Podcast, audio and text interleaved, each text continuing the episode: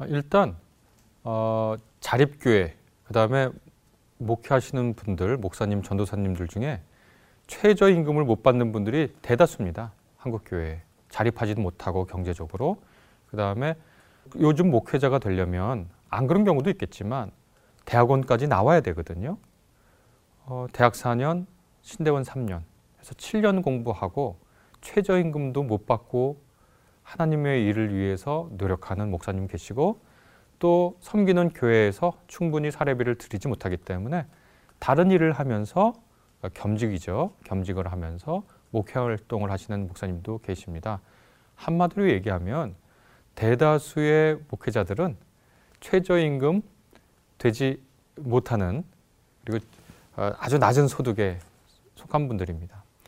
물론 어떤 분들의 불평과 비판대로 교회 교인들이 정말 피땀 흘려서 하나님의 코이노니와 디아코니아 카리스로 낸 헌금을 가지고 자기 사리 사욕을 채우는 아주 못된 목회자들도 있습니다.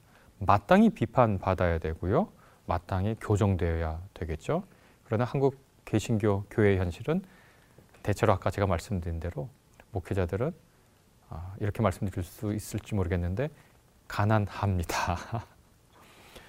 그리고 어떤 분들은 교회 나갈 길을 약간 꺼려하는 이유 중에 하나가 어, 헌금을 꼭 해야 되는가 교회 가면 그런 얘기를 하는데 왜 교회 가면 꼭 헌금을 해야 됩니까? 그럴 필요 없습니다.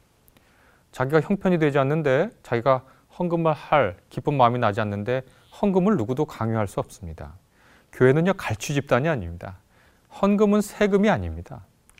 아, 거기서 무슨 강요를 하겠습니까? 어떤 분들은 교회에서 이렇게 헌금 바구니를 돌리는 거 굉장히 불쾌하거나 어렵게 생각하거나 그런데 당당하게 안 되셔도 됩니다. 헌금은 강요가 아니라 자발성이 굉장히 중요한 겁니다.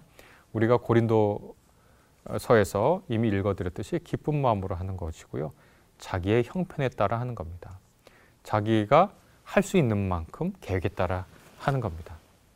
그래서 간혹 한국 교회에서 일부가 정말 극히 일부죠. 요즘은 헌금을 강요하고 헌금에 대해서 강조, 지나친 강조를 하는 경우가 있는데 그것은 교회가 할 일을 어, 잘 생각하고 본말 전도하는 그런 방식으로 나아가서는 안 된다라고 정말 강력하게 얘기를 하고 싶습니다. 헌금 때문에 교회 못 나가겠다? 어, 걱정하지 마십시오. 헌금을 전혀 바라지 않고 오로지 성도의 사귐을 어, 그리고 그분에 대한 그분에게 구원의 복음을 전하고 싶은 교회가 얼마든지 있습니다. 그리고 좀 죄송한 말씀이지만 목회자분들 중에 상당수는 자신이 경제적으로 가난할 것을 각오한 분들이 많습니다. 그러, 그런 분들을 참 존경의 눈으로 바라보죠. 어, 요즘 대학원 나와서 누가 그렇게 어렵게 살기를 자처합니까?